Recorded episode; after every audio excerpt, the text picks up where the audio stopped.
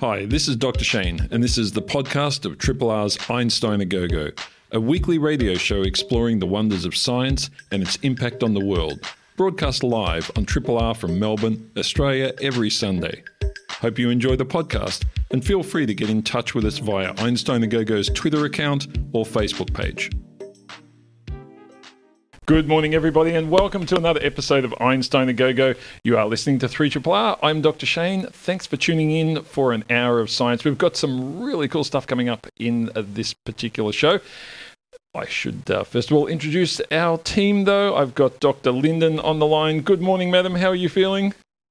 Not too bad, thanks, Dr. Shane. Not quite well enough to be in the studio with you today, but pretty pretty happy with this last uh, burst of early autumn weather. Yeah, a couple of days of it. Good morning, Dr. Ray. You're online too.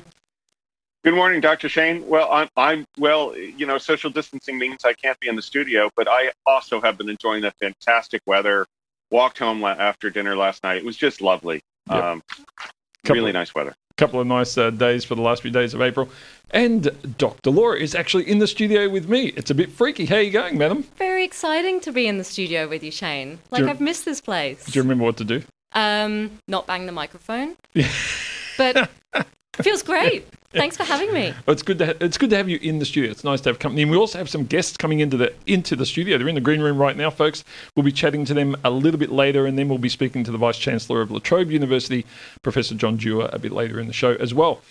But let's start with some news. Linden, I know you're not feeling the best, so we'll put you out of your misery first. What have you got for us?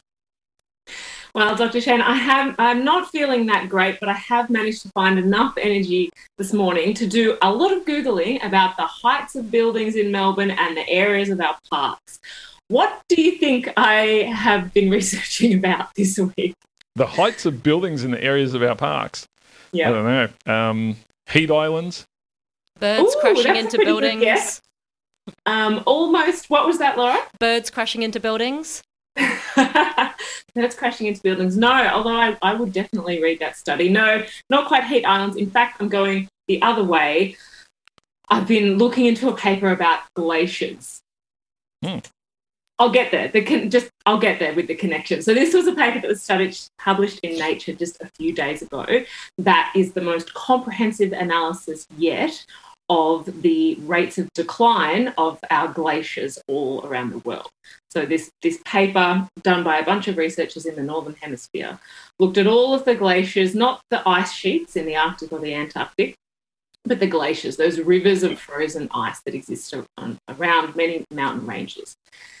As you would expect, um, the results are pretty bleak. We are seeing a decrease in the amount of uh, ice that's held in our glaciers. But this study is the most accurate one that's been done to date. And it used over, I think it was 200 terabytes of images from satellites over the last 20 years.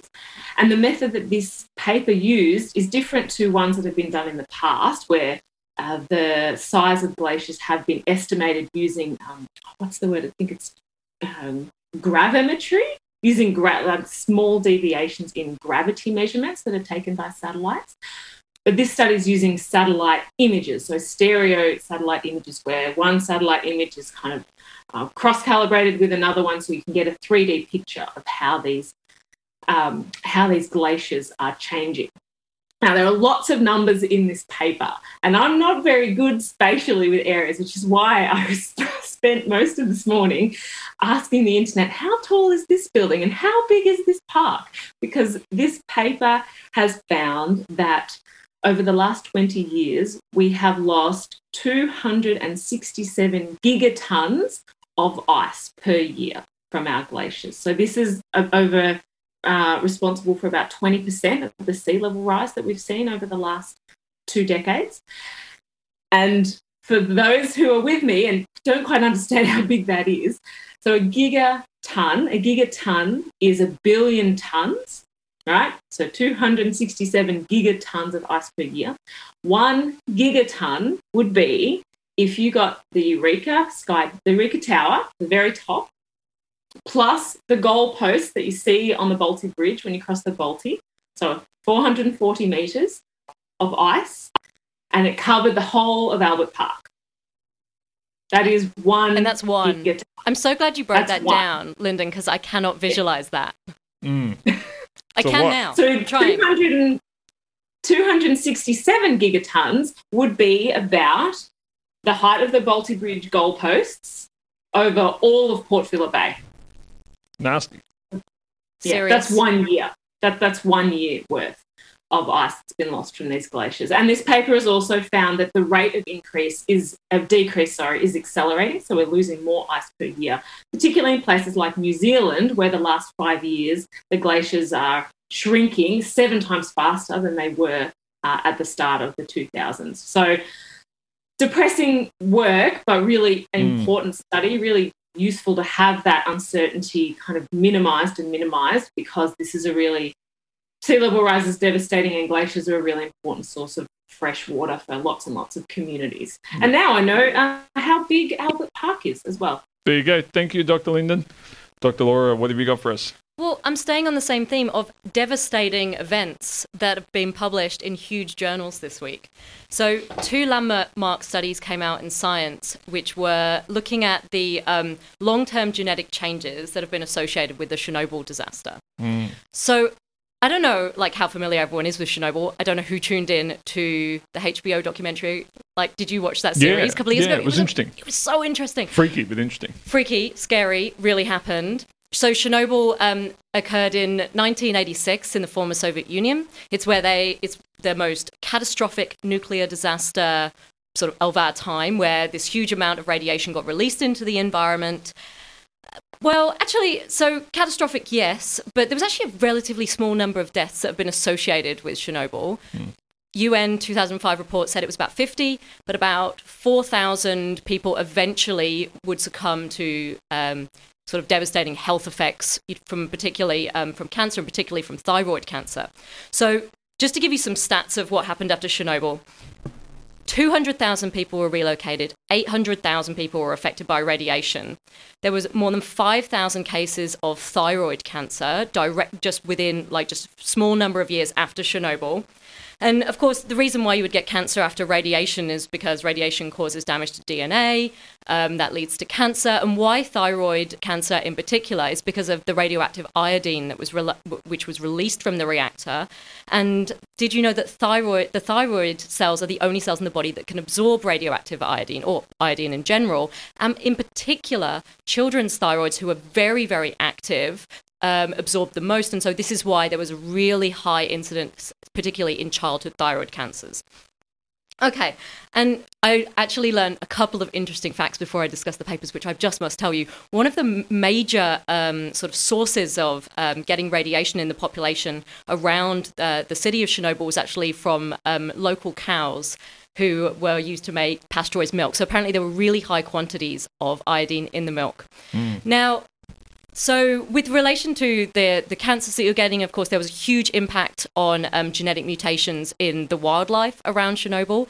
So, within many um, many years just after Chernobyl, there were several animals born with defects. But now it's actually quite buzzing with wildlife, and you may have heard, you know, quite famous are the wolves of Chernobyl and the dogs of Chernobyl, and you know that that city and the abandoned towns are now quite like you can go as a tourist and visit, even though there is kind of residual. Um, radioactivity in um, the environment. So, what about the people who lived through the disaster? Because, you know, it was a huge cleanup operation. There were reported to be 600,000 liquidators who are people who were involved in the cleanup, and that's really high numbers. And so, what happens to these people, and what happens to the children of these people? And that's where um, sort of the first study comes in. So, this is like a 35 year, whereby the mutations that were required during Chernobyl, that high mutation rate because of all the um, sort of radioactivity which these people lived through, would that be passed down to their children?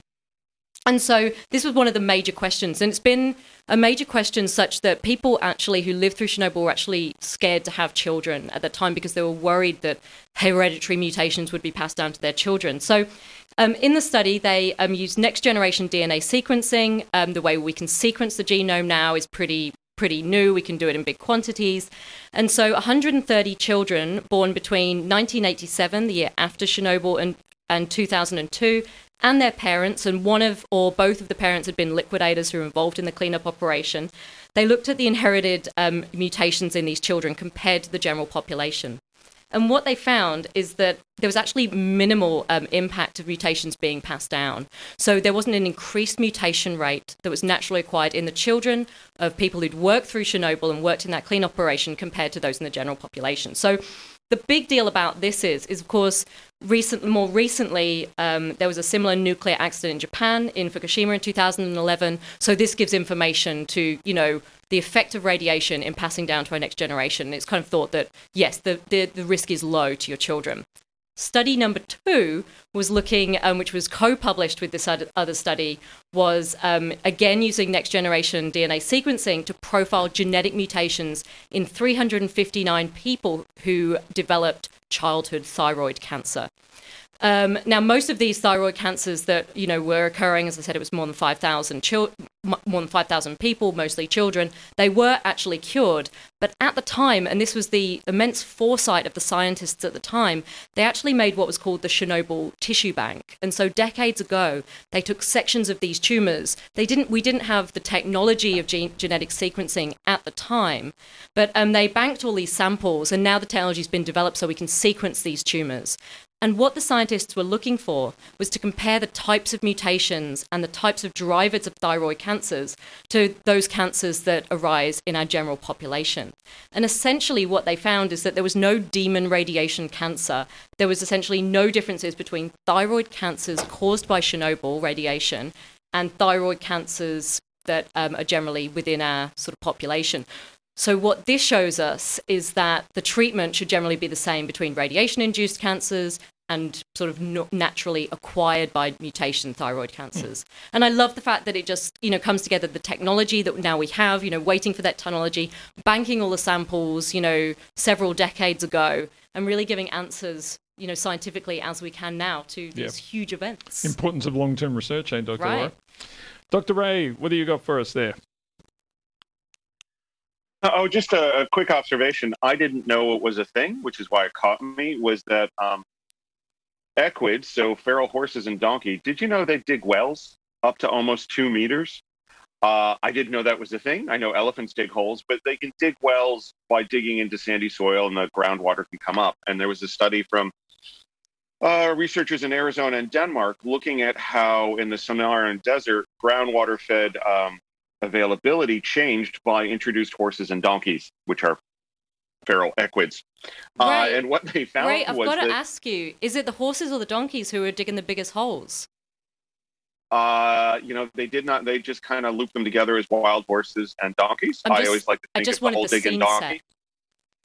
Yeah, yeah, I, I, could understand that difference. Well, feral horses aren't always as big as you know the really well-fed ones, but uh, this isn't a dry region. But what they found was the water availability from the holes that the donkeys dug was something like 25 to 50 percent of the water availability, because the distance between streams is a couple of seven to 30 kilometers, and this really affected the vertebrate uh, richness, the number of vertebrates that were able to access things, and really affects dry dry land ecosystems just by having these donkeys and horses digging digging wells. Um, it affected vegetation. There was a lot of flood vegetation that would spring up around these holes as well, uh, and their results suggest that these introduced feral uh, or, or, or, or, or local uh, or introduced or feral animals are able to buffer water availability. And as temperatures get warmer, this type of a resilience from a human caused aridification could even become more important. So your well digging donkeys are actually helping the other animals. I just thought that was cute. It's very cool stuff, uh, Dr. Ray. Thanks so much for that. Uh, folks, we're going to say goodbye to the rest of the, the panel now that are online. Dr. Linden, Dr. Ray, thanks so much for being uh, on the show today. We are now going to go to some music, and when we be back, we'll have our first two guests uh, in the studio for the year, which is pretty exciting. So hang in there, folks. We'll be back in just a moment. You're listening to a Triple R podcast. Discover more podcasts from Triple R exploring science, technology, food, books, social issues, politics, and more. To listen, hit up the Triple R website or your favourite podcast platform. Uh, welcome back, everybody. You are listening to Triple R. In the studio with us now is Dr. Valentina Lorenzetti and Adam Clemente. They are both from the Healthy Brain and Mind Research Centre at the Australian Catholic University. Valentina, welcome to the studio. Thank you. It's great to see you. And Adam, thanks so much for coming in as well. Thanks, Dr. Shane, for having me. Uh, You guys are our first guests in the studio in over a year. I kind of didn't know what to do with you when you turned up at the station. It was a bit weird. Hope it didn't feel weird for you guys. No, it wasn't. No, it's been great. Super exciting. It's like riding the bike. Uh, now, you're working on some really interesting stuff which relates to the use of cannabis, and I suppose in particular, um, scenarios where people have what, what is termed a cannabis disorder. Um, Valentina, I might start with you because gonna, most of this is going to be with Adam because um, he's one doing a lot of the work, but you're, you're the director of, of that particular part of uh, the Australian Catholic University. What do we mean by um, cannabis disorder? How do we define that? Well, there is um, there are a number of criteria that people have to uh, meet. So there's a list of about um, 11 symptoms, whereby if you meet more of these symptoms, the more symptoms you endorse, the more disorder um, your use would be. So, for example, uh, someone who uses cannabis recreationally just for fun and can quit whenever and doesn't experience any adverse issues in relation to it, then they these people would not have disorder use. Right. And uh, the vast majority of people who use cannabis uh, recreationally, they wouldn't necessarily endorse any disorders. Yep. But we would have about 30% of those people who use cannabis, then they would have some issues in relation to it. So they wouldn't include things such as feeling urges and wanting to use and not being able to uh, refrain from smoking, or feeling the urge of smoking cannabis to the point that you- would need to smoke cannabis before driving and maybe picking up your kids to school or driving uh, or um, operating machineries at work while being high and this kind of stuff. Um, yeah. Um, Okay. Yeah. Yeah, so quite a bit. So, Adam, in terms of looking at, uh, I suppose, the, the, the, the health effects and so forth of that, I mean, how do you go about that? I mean, I know you you guys have been using MRI scans. I mean, I, I assume these are functional MRI scans, yeah? So Yep. tell, tell us about that. Yeah, so essentially at the moment, um, we know that with um, that, that brain function underpins many of the of the deficits or the symptoms seen in uh, substance use disorders. However, there is this gap between, I guess, clinical use or clinically driven um, treatments based on this. Um, so that's why when we when we do this research, we try and incorporate these uh, these type of metrics. So we use functional MRI, um, and this with this type of measure, we get these proxies of brain function. So we can look at the oxygen levels of the brain, um, which is uh, I guess suggestive of um, brain function and I guess when you target this with interventions, so interventions, uh, they're and we see that they may relate to certain uh, functions of the brain, it can lead to this kind of targeted intervention potentially showing improvements. Yeah. Okay. And I, I, I, I'm, I'm trying to imagine exactly how this works with the functional MRI. So, have you got a whole lot of grad students down there who you, you give a whole lot of pot to and they just smoke it up and then shove them in the MRI machine? Or how, about, how do you do this research and monitor that so the brain changes? Yeah. Uh, well, so what we know, what we know is that when people are addicted or use substances on a regular basis, and but that's the same for you know driving a bike rather than Yep. learning using a lot of sugar. The same thing. Some brain changes occur over time, and so yeah. that it becomes a habit. So you need more of something in order to feel the same level of reward, and without that, a lot of people wouldn't be using any substances really. So reward is a big deal out of it. So what we see when we um, take an MRI scan, we in our specific studies, people are not intoxicated. We want to see their brain function when they are functioning, for example, in the day to day while while they're not high. So Yep. we ask people to refrain from smoking for about 12 hours so that they're not acutely high. Uh, and then we get them to do a number of computer tasks, and some of them in, while inside the scanner. So they will look at a lot of pictures about bongs, cones, and a lot of you know grass of high grade and low grade and whatnot. And we really we often see that their mm, their brain networks really um, start increasing in function because they, there's a learned association between Right. the substance and reward. It's like looking uh, sugar or thinking about a holiday, and then you you know oftentimes people smile uh, when thinking about a, a reward that is about to come. Yeah, yeah, of course. And Valentina, who are you recruiting into the study? Is it people who are self-confessed? You know, I have a disorder. You know, they go to that. How do they sign up for you know to be a part of your study? So usually we recruit people uh, who use regularly, let's say most days or every second day, for uh, about 12 months. And if people, and then we would ask them a number of questions that will make us understand whether they um, they have a cannabis use disorder or not. Yeah, whether they where they place in the spectrum, and and you have sort of like just you know control people from your lab to get in the machine as well to say, mm-hmm. and they don't see have the same you know that they're, they're not triggered to have that reward when they get in the MRI. Is that what you're saying? Yeah, yeah. We also, of course, have people who don't use cannabis, but they need to be matched to people who use cannabis in terms of education, a level of IQ, Mm. um, a number of other things to make sure that the group differences Right. that we see are due to cannabis, or we at least we have a greater degree of precision to say that the, any group differences are related to cannabis. Have, have you, and, and uh, I'll throw this one to you, Adam, but uh, do, have you looked at people who are in the scenario where they're using it for clinical practice for dealing with chronic pain? And I can imagine, you know, just as there's an association with, oh, this is something I enjoy and so forth, as Valentina suggested, I mean, with chronic pain, that must be an even stronger signal where it would be associated with a reduction of, you know, terrifying days of, of discomfort. Ha- have, have you looked at that and how does that sort of factor into these studies? Yeah, so we don't necessarily um, look at uh, or use of chronic pain. Um, this is more just, uh, I guess, um, just everyday use. And but these are things to keep in mind, particularly with um, cannabis use moving towards this in society. Um, yeah, so it's something that we we we are kind of just testing these uh, uh, group differences at this point in time, um, and how potential uh, interventions may mitigate these, uh, I guess, um, urges or cravings or withdrawal symptoms that these uh, these people may face. Because we are, and, and going back to uh, to Dr. Laura's question, we we we also look for um, people who have attempted to quit in the past, um, actually are showing um, symptoms of this. Because there are some people who don't necessarily show um, symptoms of cannabis use disorder.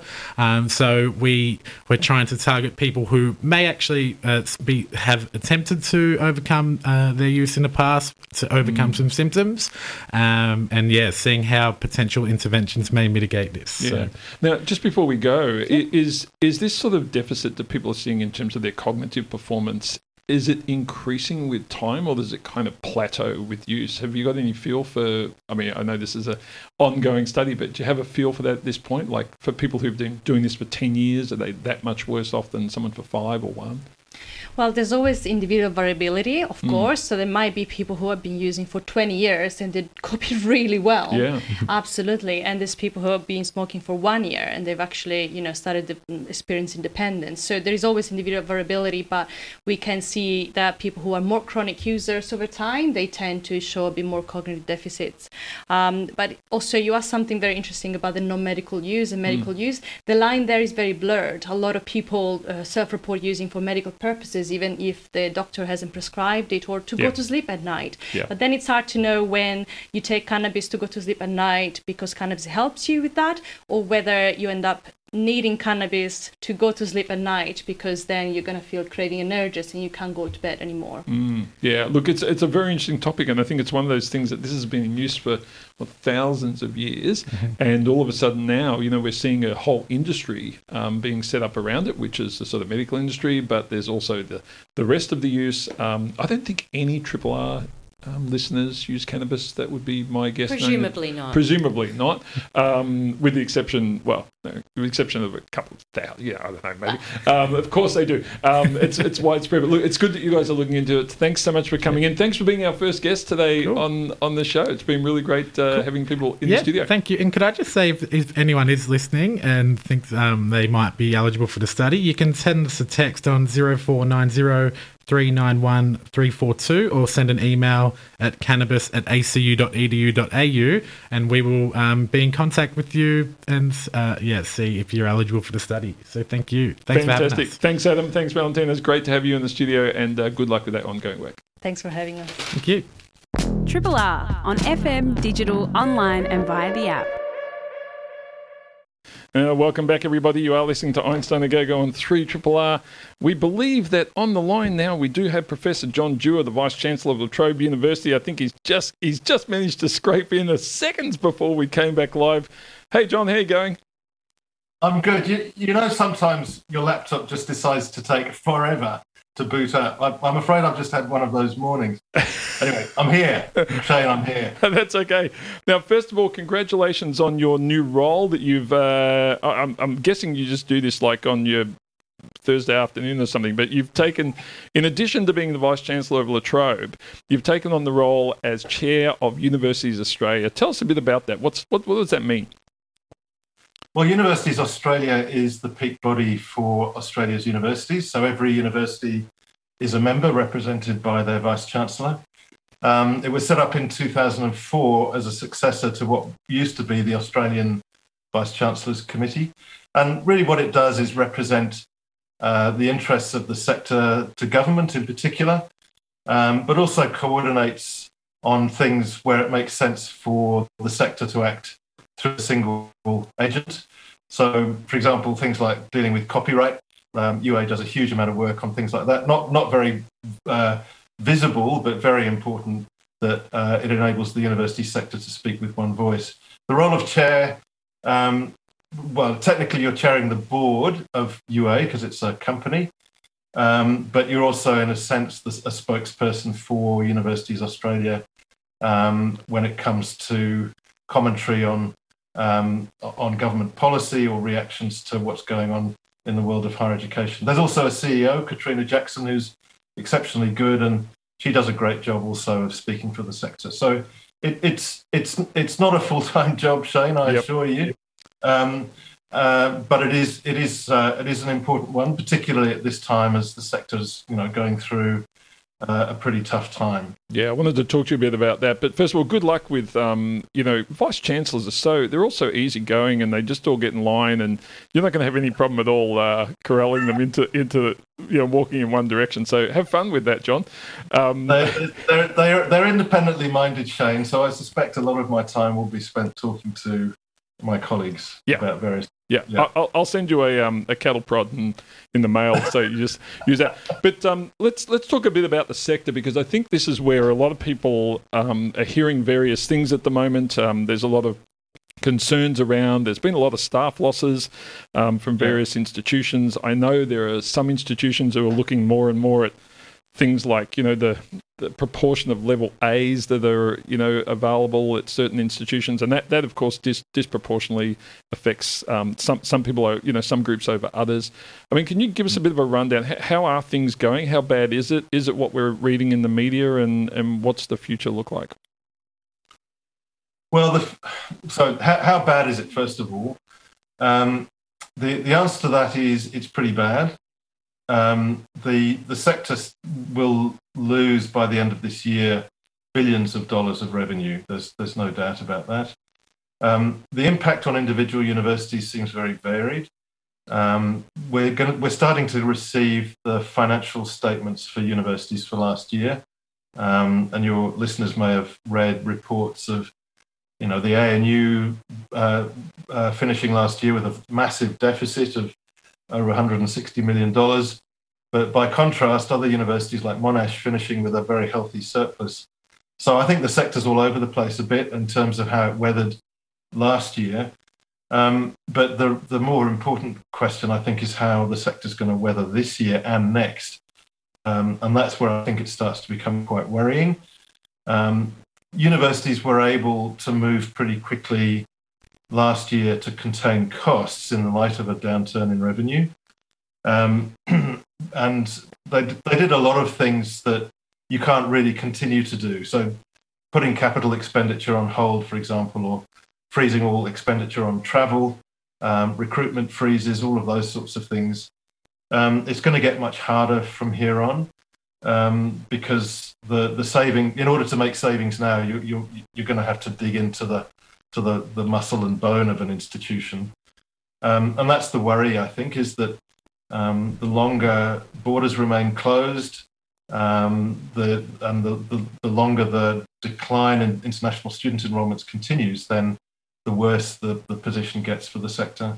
Some people are saying uh, some media commentators are saying that universities were crying wolf given um, the outcome of last year's uh, finances, but I, I don't think they are. I really don't think they are. I think Um, you know, th- this year we're going to start seeing quite a different picture. Yeah. Would your view be, given given what you just said about that massive variation between, say, for example, ANU and, and Monash, you know, one one being in surplus and and you know, I, I I'm sort of frightened to ask how they achieved that because I'm sure you know a lot of staff losses were, in, were involved, and and ANU by contrast having a massive deficit generally the sector tends to go to government as a as a group, you know, looking for support. Is this the a scenario now where we, we need a more nuanced approach, which is more, you know, institution by institution, or at least institutional type by institutional type? I mean, what are your thoughts on that?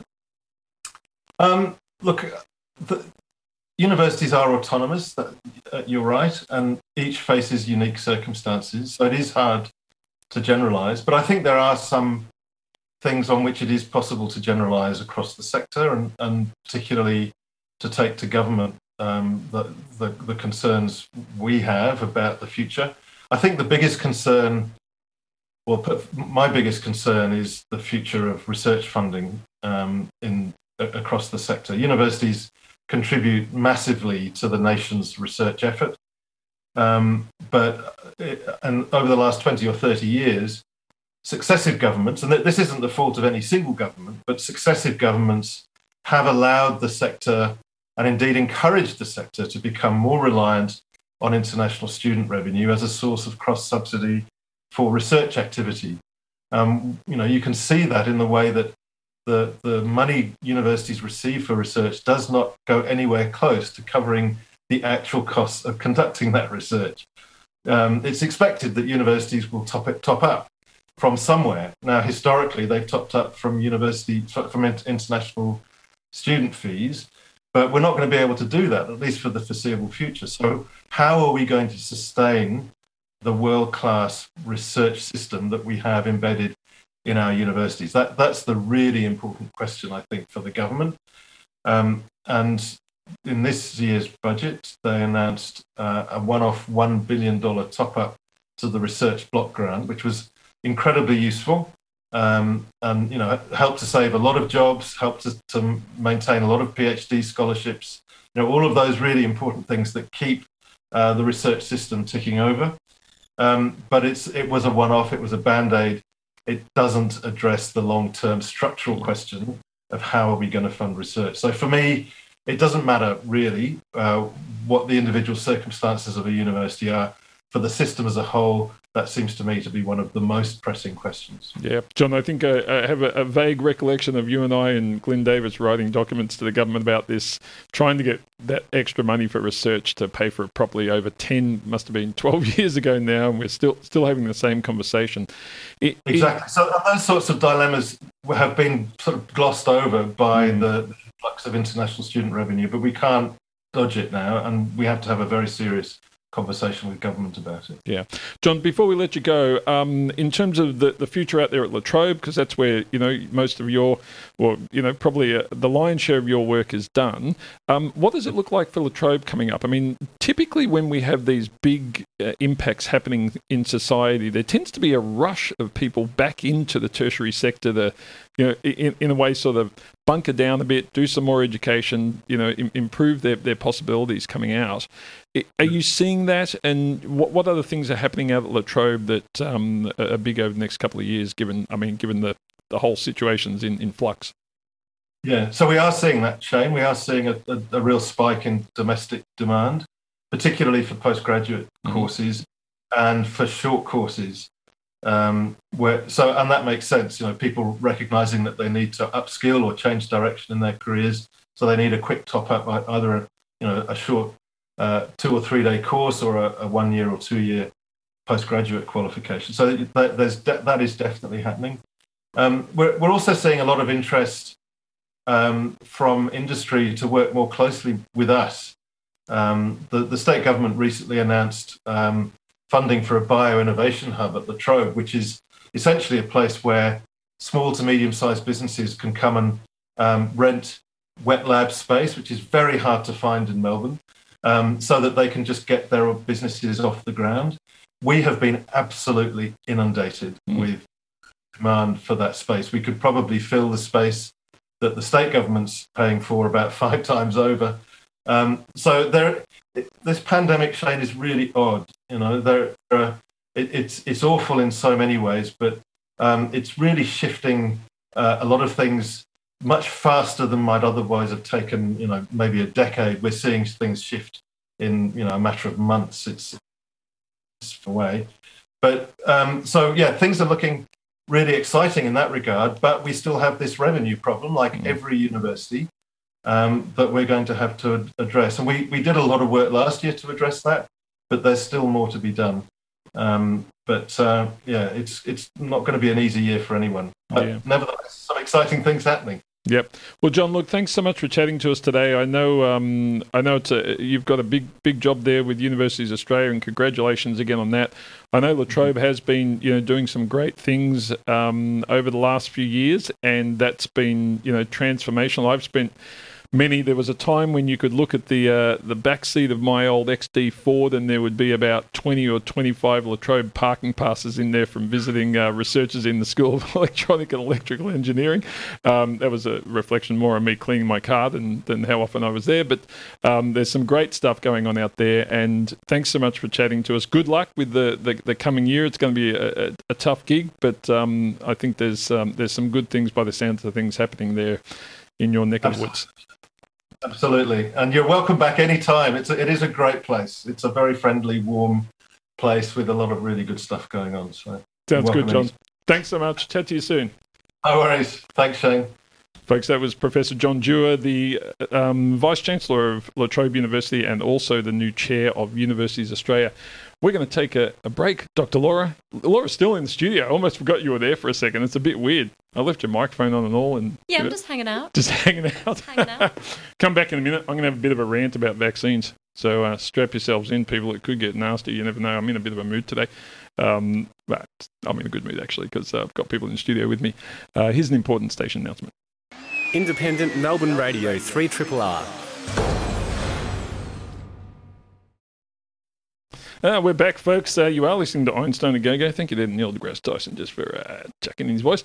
Uh, now, importantly, I wanted to make mention of a very big loss to the world this week that you may or may not have heard of, which was a gentleman named Michael Collins. Now, if that name doesn't mean anything to you, that's not overly surprising because he wasn't um, someone that many people would recognize when we speak about him. But um, when Neil Armstrong and Buzz Aldrin first walked on the moon for Apollo 11, there was some poor dude up in the command module waiting to collect them after they'd done it. And that gentleman's name was Michael Collins.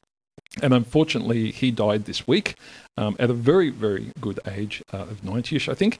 And I just wanted to sort of mention that he he did some amazing things. Actually, he um, was also on one of the earlier programs. He went into space twice. He was on the Gemini 10 uh, flight, which was one of the first orbital docking testing flights, where they were trying to work out whether they could dock two spacecraft, which was pretty cool. He was the fourth person, third American, fourth person in the world to actually do uh, a spacewalk. So pretty cool. Um, and uh, he did. Now this also may surprise you. How many times do you think he went around the moon, Dr. Laura? Well, this is the first time I've actually heard of Michael yeah. I feel bad about that because it's quite um, common. Quite common. Um, how many bad. times around the moon? Oh, no idea. I can't place that. Well, while Neil and Buzz were wandering around, yeah. he went around the, the moon thirty times. I was going to go for something like three. Yeah, so and, and that's quite that's quite um, quite common for people to think that. Um, but but actually they were there for a while, and he went around thirty times, which is pretty cool. And one of the coolest things is where he was born. Would you like to take a guess as to where he was born? He's not Australian, is he? No. No, much cooler. Much, much cooler. cooler. Sorry, sorry to all of Australia for saying that. He was born in Rome, Italy. Oh, really? Um, because so- his father was in the military, and you know they just moved around a lot, and he just happened to be born in Rome, Italy. So, um, but spent a lot of time in, in, in the US, of course, and became one of their, their greatest astronauts. So, anyway, I thought that was very sad. He, he's had a great life beyond his time um, with the moon moon landings, but he was lost uh, this week, so that was a little bit little bit sad. So, farewell to, to Michael Collins, and um, yeah, great guy.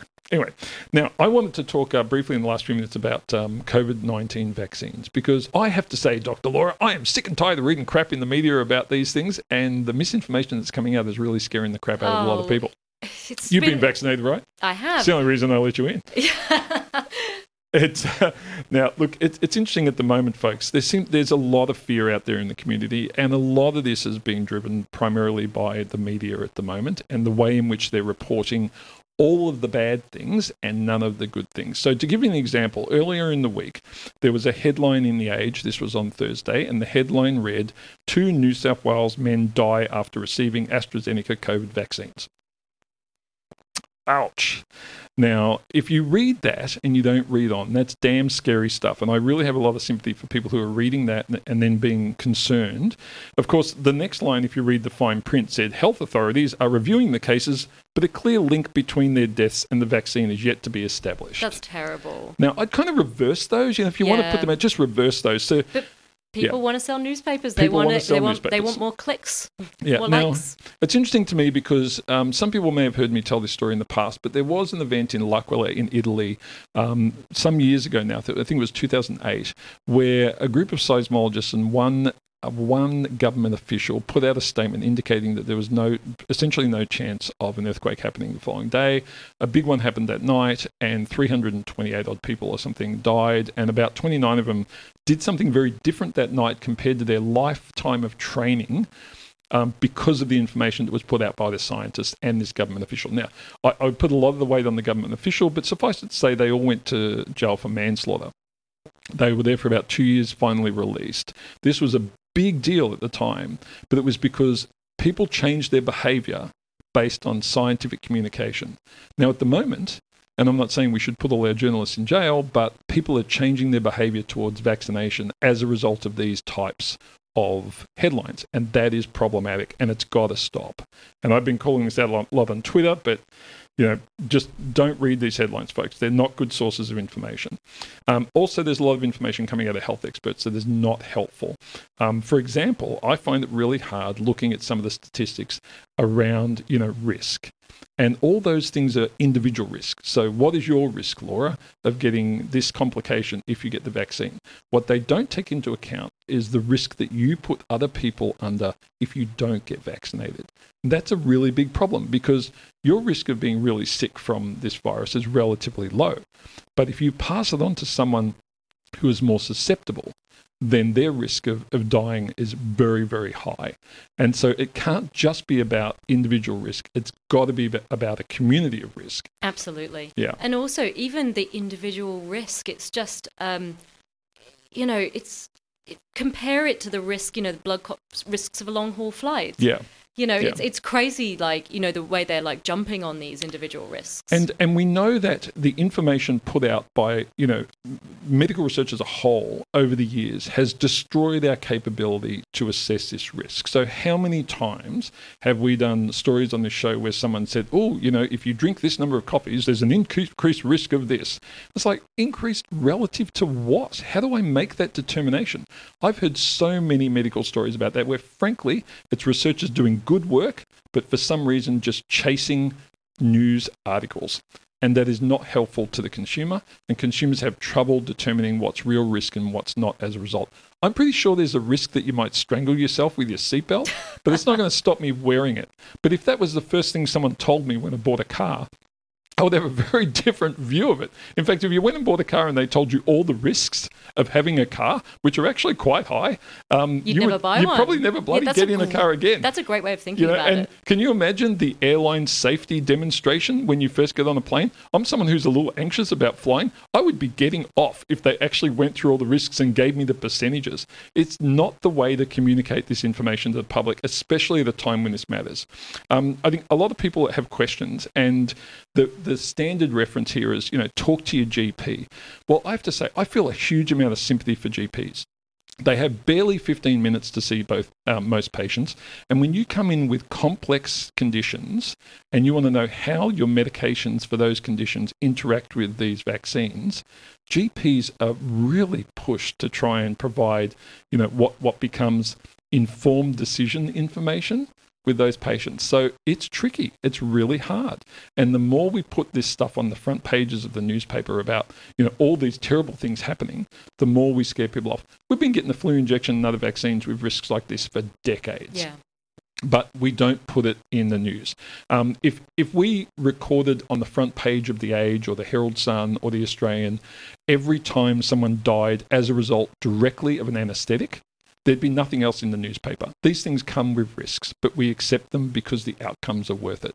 So it's one thing that I, I get on my high horse about this, Dr. Laura, because I think You absolutely should. it is it is really problematic. The other thing is the um the, the way in which we respond to vaccines is different for everyone. So I had to talk my parents, both my parents, I talked them into getting the AstraZeneca vaccine.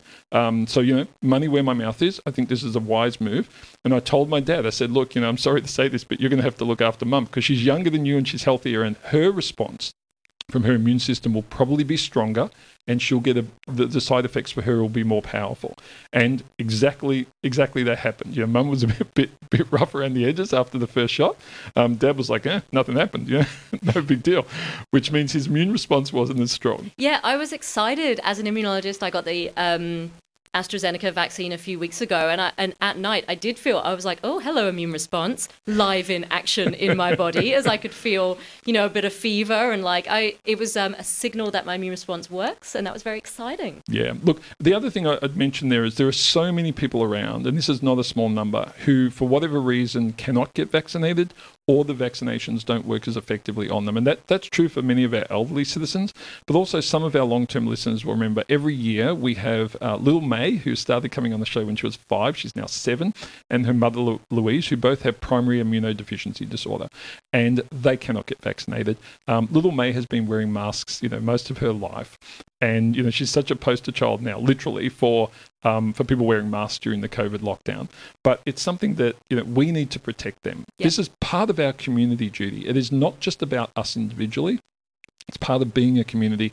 And if you're in one of those situations or you are going through chemotherapy or anything like that and you're unable to get vaccinated, you would be begging for those around you to help out by doing that. So I think it's really important for people to assess their own their own risk with their medical professionals as much as possible, but please steer away from these newspaper headlines that are nothing but fear mongering and, and they, they say it's informing the public. Well, the one I just read out does not inform the public, it scares the crap out of the public with no necessary need. So um, there we go. That's Bravo, my, Shane. my Very little high well horse. said. Um, it's really important that we do this, and things are getting um, getting tough. I, I uh, spoke to uh, Kylie Quinn from um, uh, RMIT University on Friday at an immunology event that I emceed, and she gave a great piece of advice. And she said the right vac- vaccine for you is the first one you're offered. And I think that's a good piece of advice at Yep. the moment because um, this is something very important. We're in a lull, Melbourne. We're in a lull, and that might go away. Anyway, we better hand over to the team from Eat It. Thank you very much for listening to Einstein a Go Go.